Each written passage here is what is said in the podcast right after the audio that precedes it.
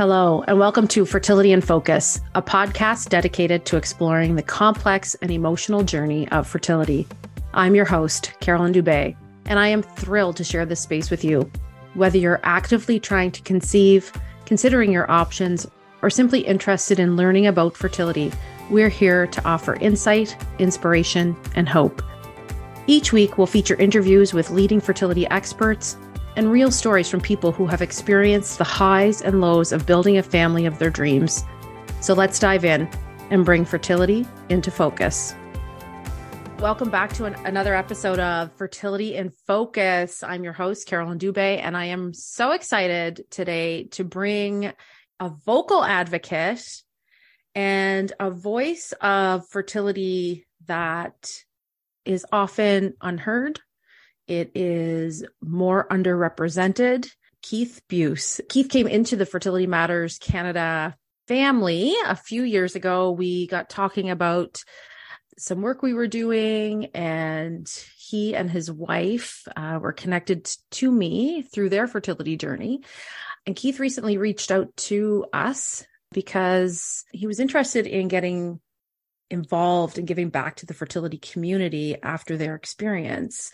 So, Keith, I am really thankful and grateful that you did make that reach out over the Christmas holidays and that you're here today. So, welcome. Thank you very much for having me. So, Keith, let's tell our listeners about you and about your fertility journey uh, so we can set the stage for the conversation we're going to have today. Sure.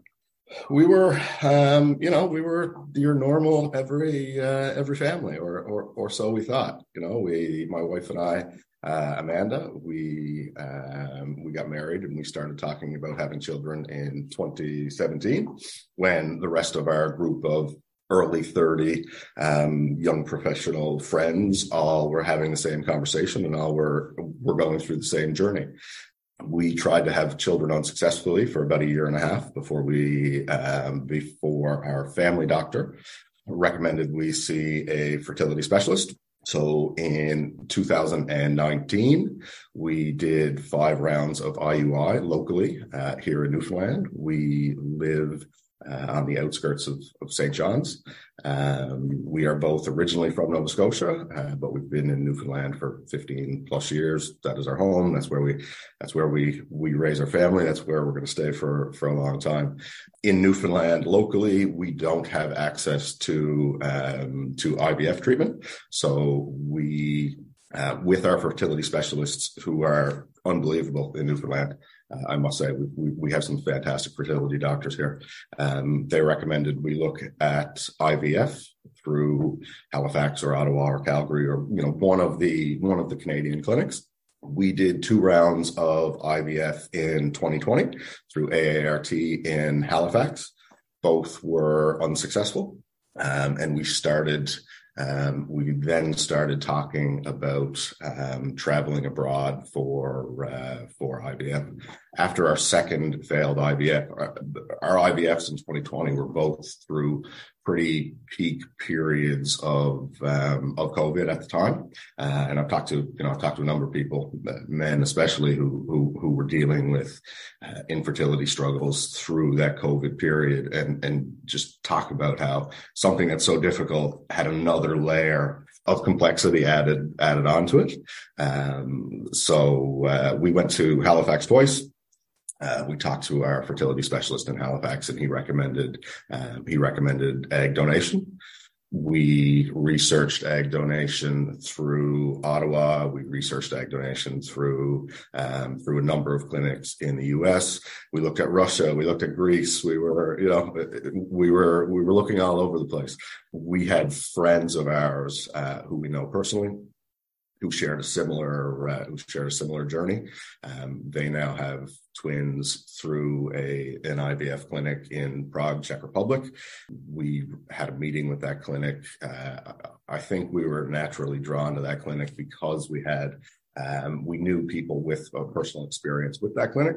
Uh, we went to um, we went to that clinic in 2021, and our twins Theo and Sadie were born in May of 2022, and here we are.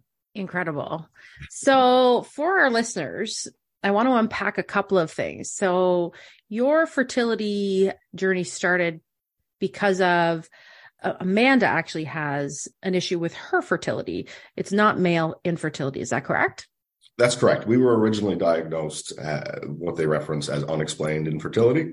Um, the more tests we got done, the more processes we went through, the more um, the more failed attempts um, at IUI and IVF we went through. We eventually found out that we needed to uh, that we needed to look at at donor egg. Keith and Amanda live in Newfoundland, so it's a Canadian province, and there is a fertility clinic there with incredible fertility physicians the challenge is that the area of the province that you live on is an island in the middle of the Atlantic Ocean. When we speak of Newfoundland, what we what we tell people is that we are a rock in the uh, in the middle of the North Atlantic, and that's not that's not actually true. We're not in the middle of the North Atlantic, but we are um, we are detached from the rest of the uh, from the rest of the country. Exactly, and you can't do IVF at your fertility clinic, so you can do with sometimes great success IUI at that clinic. However, what it means, even for Keith and Amanda and other people in Newfoundland, if you need to do more intensive fertility treatment or if you need different specialties, quite often you have to fly off of your island to another area of Canada or in your, which you did, and then in and then go internationally. So I just wanted to set that stage because access to fertility care and in all its forms is not readily accessible to people not only in Atlantic Canada, but especially in Newfoundland. Quite often, your trips to a fertility clinic end up uh, requiring at least one airplane ride. Yeah, yeah, we were we were lucky enough um, that we were able to travel to Halifax. Halifax is the closest IVF clinic to us, um, which is a two hour flight away. We explored options in Ottawa and Calgary, which would have been, um, which would have been uh, slightly more expensive from a flight standpoint. Um, the main reason we chose Halifax is because we are both from Nova Scotia originally, um, but from a work standpoint, uh, Amanda is a lawyer. I'm a real estate developer having the ability to stay close to close to our time zone was important for us. Um, when we talked about some of the positives of our IVF journey, well, you know, we were lucky enough to be able to travel and work and go through IVF and have some semblance of normalcy. You know, we weren't we weren't sitting we weren't sitting in a in a hotel room or an Airbnb from nine to five, just constantly focused on that infertility journey. Um, we had the ability to immerse ourselves in work. Were you there completely? No, you weren't because um, because your treatments were always top of mind, but at least it could be a distraction for for a couple hours during the day. Yeah, you have you have a really good point there. So many patients really were able to benefit through COVID, uh, especially once things got, you know, more settled in the months after March 2020, um, because work from home did provide a bit more flexibility in getting to appointments.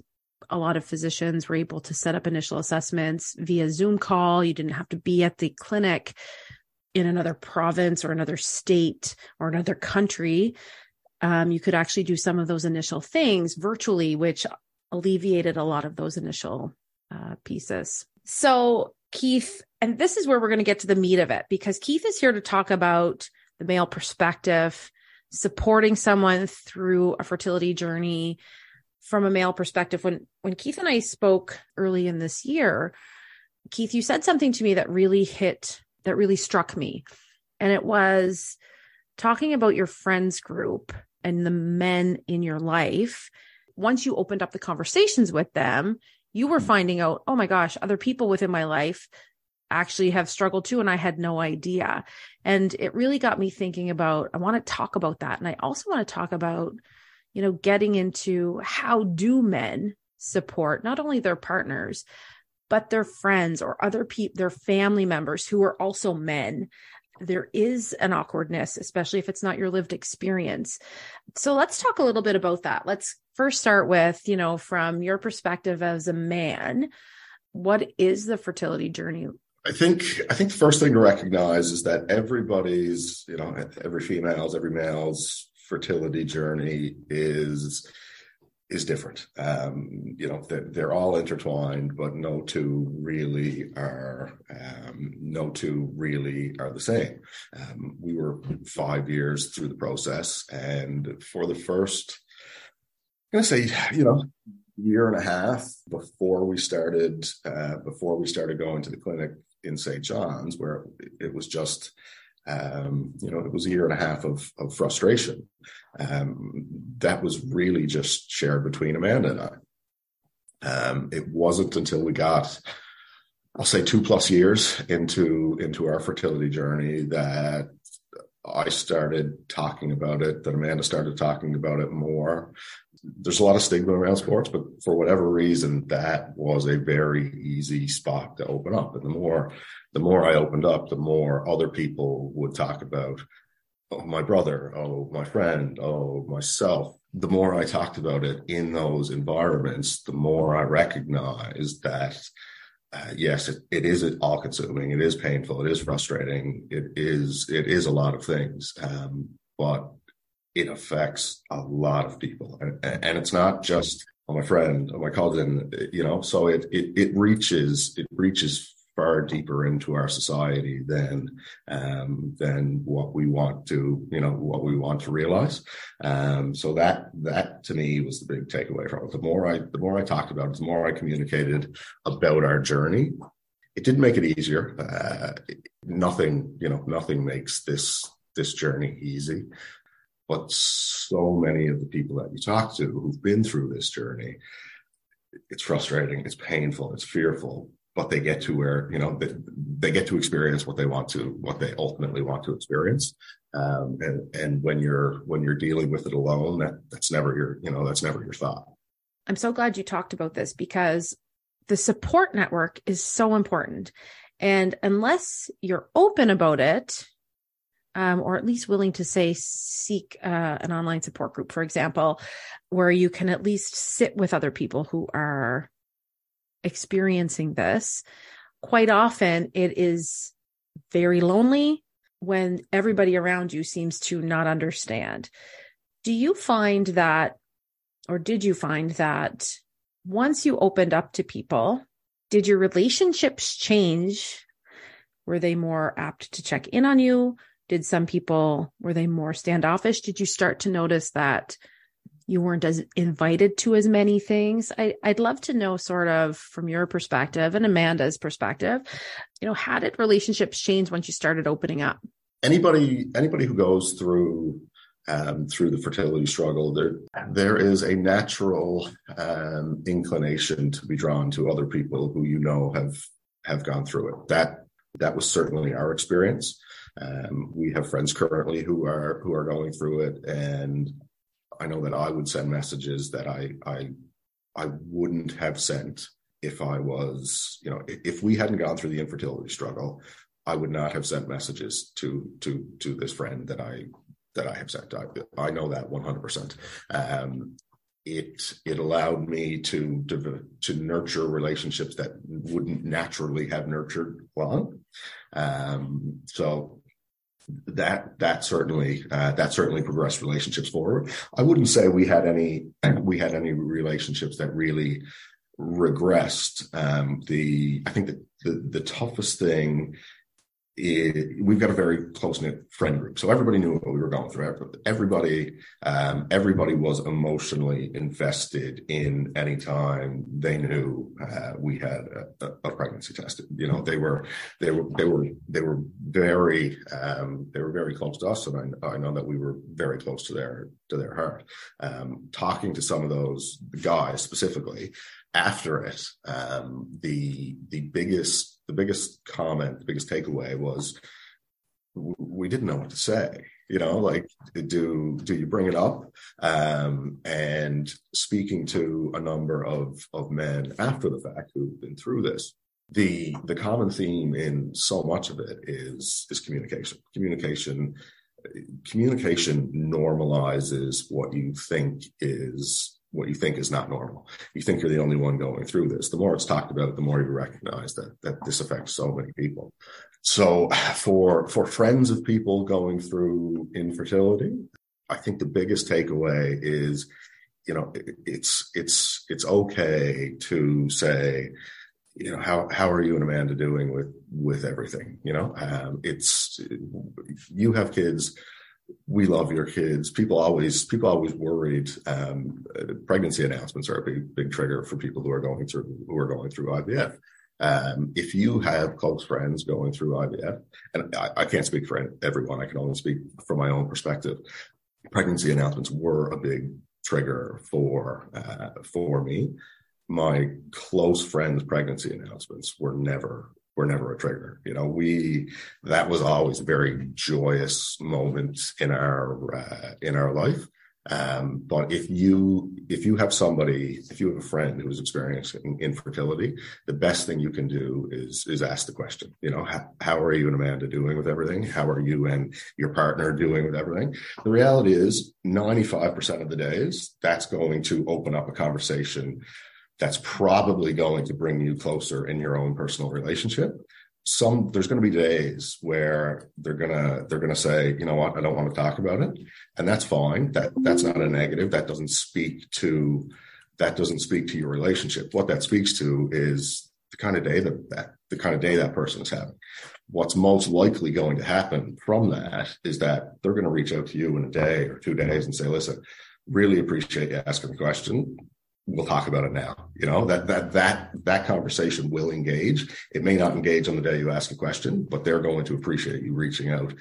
And that hopefully, you know, hopefully helps your relationship flurry as, you know, as as friends, uh, you know, as a friend group, as as as as an organization, whatever, you know, whatever whatever group setting you find yourself in, that should uh, that should allow both of you to you know to to nourish to to nourish whatever relationship you you find yourself in. Thank you for talking about that. Um, we hear a lot on you know in my personal relationships in in the work that we do here at FMC by hearing stories from people who have gone through it like you that friend group so people who aren't going through it when they know that someone is struggling, um, whether they're in an active treatment cycle or or just or haven't even gotten to a clinic yet, it's often that they don't know what to say and they don't know they don't want to offend them, they don't want to make them upset. And I think sometimes, especially if you don't have a lived experience, just saying, listen, um, especially when you know, you know, if mm-hmm. you know that they're struggling, just saying, I, I don't know what you're going through. I haven't lived that, but know that I'm here for you.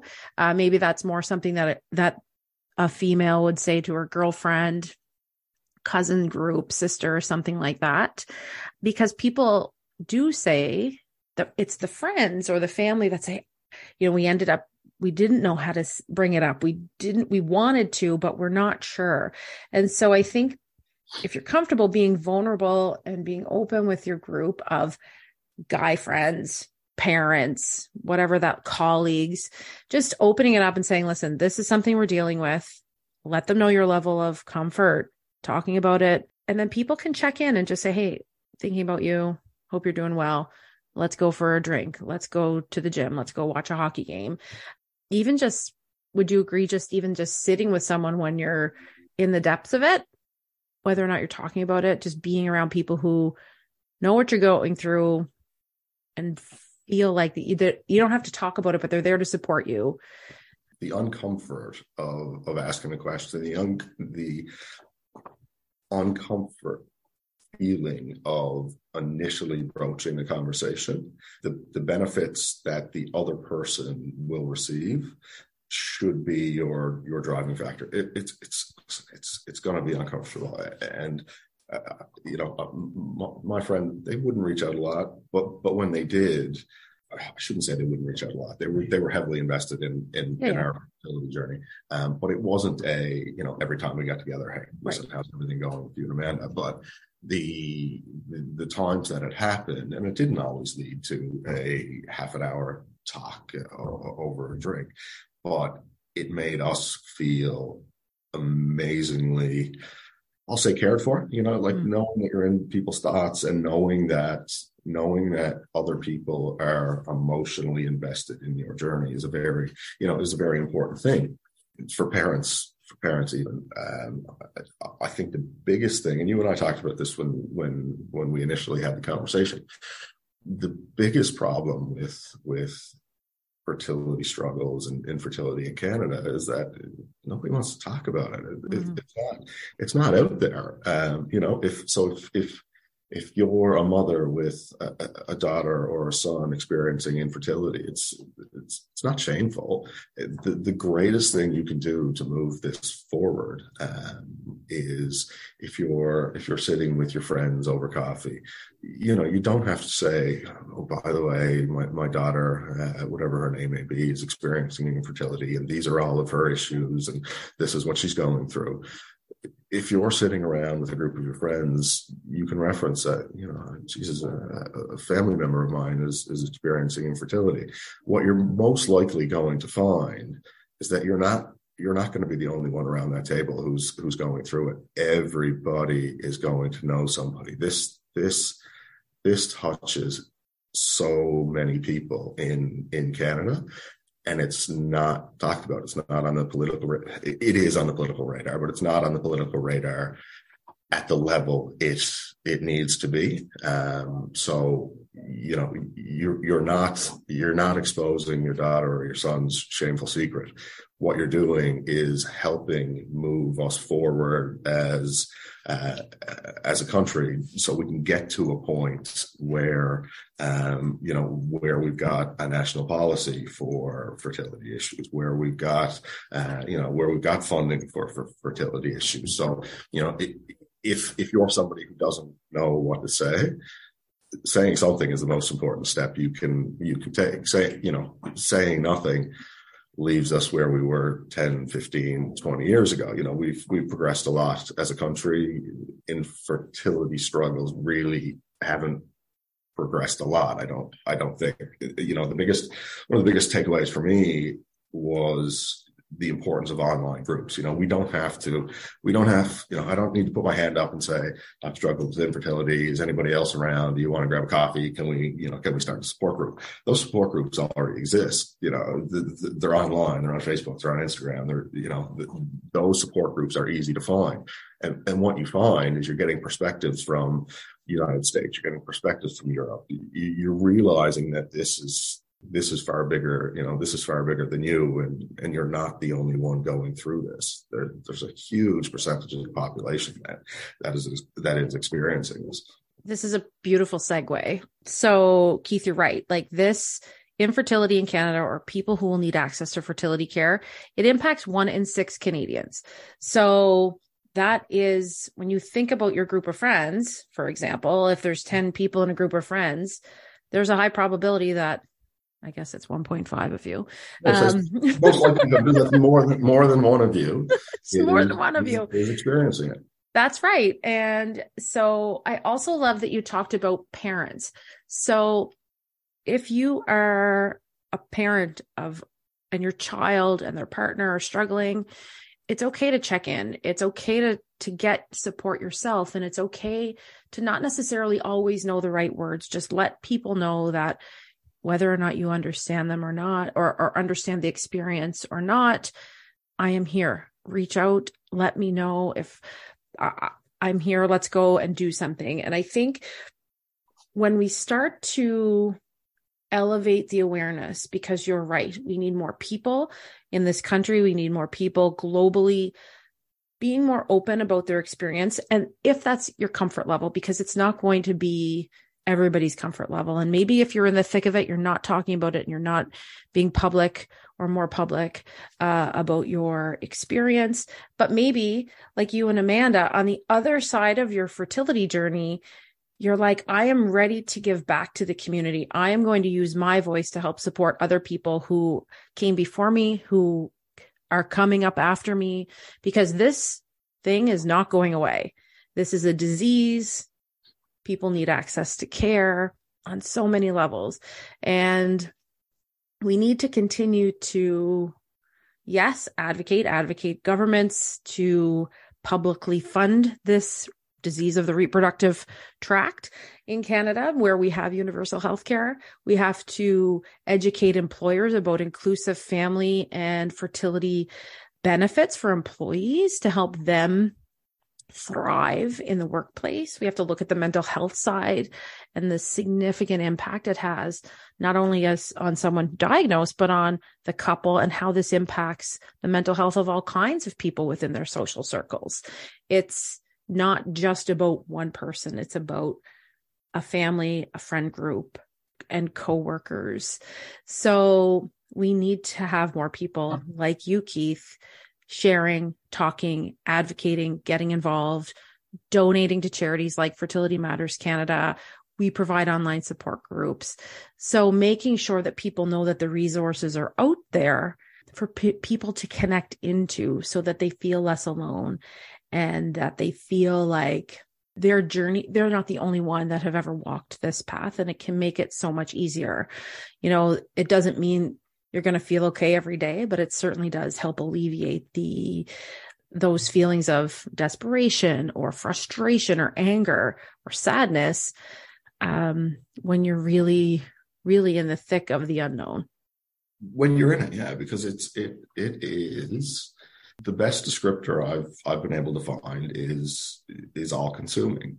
you know, when you are in the middle of it, and you know, I was in the middle of it for for a lot of years, and and some days were good. You know, it was it was always in the back of your mind. Never, ever, ever leaves your mind. You would have some days where you would be where you'd be busy at work and it was it, it was it was thought about minimally. You would have other days where, I mean, I would I would have certain certain triggers. You know, I would be having a, I would be having a, a normal day, um, and I'd see one of these one of these baby on board uh, signs in the back of a car, and uh, you know, I'd turn the truck around and I, I would just go home. I couldn't I couldn't physically couldn't spend any time in the office or on a job site that day. It just it, it, and those things those things happen to a huge, you know, to a huge number of people, men and women, men and women alike. There were two main two main common threads. The first was the first was communication. The more the more open their lines of communication were um, with their partners, you know, because nobody goes through this nobody goes through this alone. This is your your family is going through it, your friends are going through it, yourself and your partner are going through it. So the more, the more, uh, and, not everybody, you know, not everybody is open, but the more open you can be with your partner, the more open you can be with your friends, the more open you can be with your parents. For us, anyway, the easier it got, and the more men I talked to, the more they would communicate uh, the more they would communicate to whatever level of comfort they they were comfortable with. Um, the, I guess the easier it's not easy. There's there's there's nothing about this that is easy, but the the easier it made their um, their day, I guess. And then the you know the the, the other big takeaway when you're in the midst of this is this this, this is not a short journey. Like it's, you don't hear of many people who who who struggle with infertility, um, and then they're successful on their first their first IUI. You know, that that's. I, am sure it happens. Uh, you know, I, I'm. I don't know the. I don't know the statistics behind it. I, I'm very sure that it happens, but the reality is, for most of us, it is a multi. Um, it's a multi-year journey and um, you know three years five years eight years however many years you are you are going through this that is that is a very long time. That is a you know that's a that's a significant percentage of your life. So that you know infertility becomes a um, whether whether you make it or not it becomes a defining factor of of your life. And the more men I talk to who have been through it, the more they spoke about you need to find the things that bring you that bring you joy. Whether it's if you've got, you know, if you've got a, a skate with a friend group two nights a week, don't don't stop doing that. Like that that will that will ground you that that will bring that will bring some sense of normalcy in a very very abnormal world. Um, if the gym is your thing, do that. Um, date night was a was a big one that came up in in conversation a lot. If Thursday night is your date night with yourself and your wife or your partner, don't don't stop that. There's going to be there's going to be some Thursday nights that that suck, but you will you will take you know maybe you're going out and you're not talking about infertility. You're just you're just being normal. Um, maybe one of you has a tough day and you need to go out and talk about your fertility journey.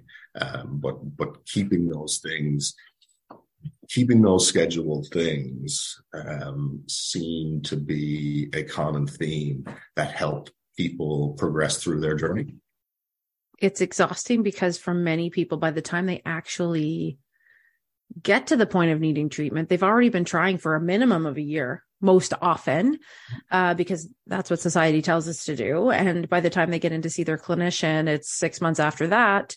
So this is a multi year thing. So I love your advice to kind of keep your, do the things that bring you joy, communicate, and continue to talk and find the people uh, with common ground because and, and if you have the space and if it's within your wheelhouse to advocate raise awareness share your experience and share your story that will help all people who need this care who are in the thick of it.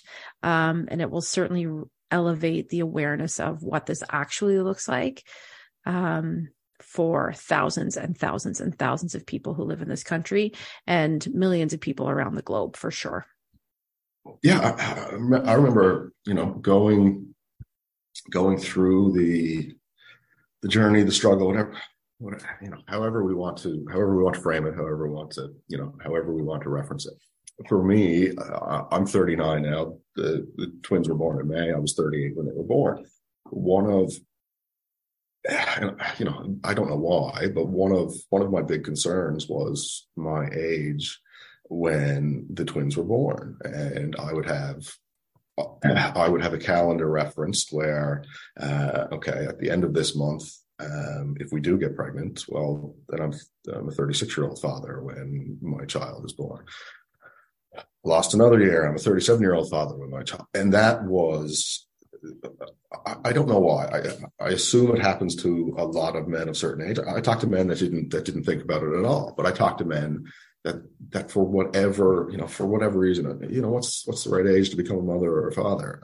At the end of the day, whether you're 33, you're 38, you're 45, um, you're going to be an amazing you're going to be an amazing parent. The age is irrelevant, but but I was I was so so hung up on it. Um, and, you know, per- perspective is a wonderful thing. You, you, look back on it now and it's not, uh, I've got two beautiful children. I've got a daughter and a son.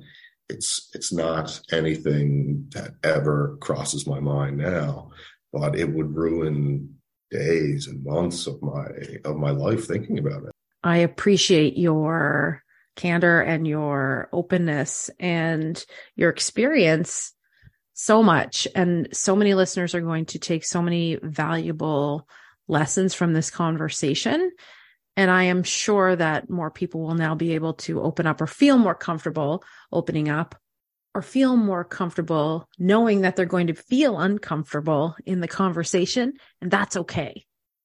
The reality is, given the numbers, everybody has a friend who's going through it, whether they know it or not. So if you, you know, if you do have a friend who's going through it, talking about it in your girl group or your guys group is is is extremely you may not think it's a big you may not think it's a big it's a big thing or it's a powerful statement um, it is a ridiculously powerful tool um, to move the infertility struggle in Canada forward. It, the reality is our political system is set up in such a way that, um, you know, the, the, the, squeaky wheel gets the grease. Um, the, you know, the, the fertility group, um, the fertility group, again, which touches everybody, we are we are not allowed organization. Our, our, our politicians, you know, they know about us, they know about Fertility Week, but we're not we're not top of mind. And if we think about it from a different perspective, we know that infertility touches the House of Commons. We know that infertility touches Parliament Hill. You know, we're not loud. Canada's not talking about it. The more we normalize it, the more we talk about it, the easier it is for these politicians to make the tough decisions. It's, it's, not, you know, it's not an easy job. There's only so many funding dollars to go around with with healthcare and infrastructure and all these, you know, all these different, um, all these different requirements that that are very difficult to administer in a country as as as large as Canada. Um, but if infertility touches one in six, the politicians on Parliament Hill need to talk about it. You know, it's it's without talking about it, we're not going to move forward. You know, whether whether you're touched by it directly or indirectly, the biggest thing you can do um, is is discuss it, is, is talk about it. That that that is the hardest step. Thank you so much. You've hit on so many key pieces of the fertility conversation. Really, thank you for dry, shining a light on the male perspective, how to support people, it's okay to feel uncomfortable. And I think you hit it home with you have to talk about it. You have to advocate. You have to share your story. Uh, because in order for us to make any changes in this country and support more people so that they are publicly funded for this disease that they have, we need to uh, ensure that we are the squeaky wheel and we need to have more people like you, like Amanda, joining forces with us and other advocacy groups across the country to ensure that our stories, the patient stories, the real life realities are are shared. So Keith, thank you so much for being here. Thank you for sharing your time. Uh, please thank Amanda for me because this is also her journey. Um, we really, really appreciate it. Uh, and I'm really looking forward to you and I and so many more Canadians working together closely over 2023 and beyond to advocate for better access, not only in Newfoundland where you are, but across the country. I agree, and uh, I will certainly thank uh, Amanda. She did significantly more work on uh, in, in, our journey um, than uh, than I did. And Carolyn, I appreciate the conversation. I appreciate everything you do. Thank you, and for all of our listeners, thanks for being here. Don't forget to like and subscribe to Fertility in Focus. We are so happy to be able to bring this podcast to you.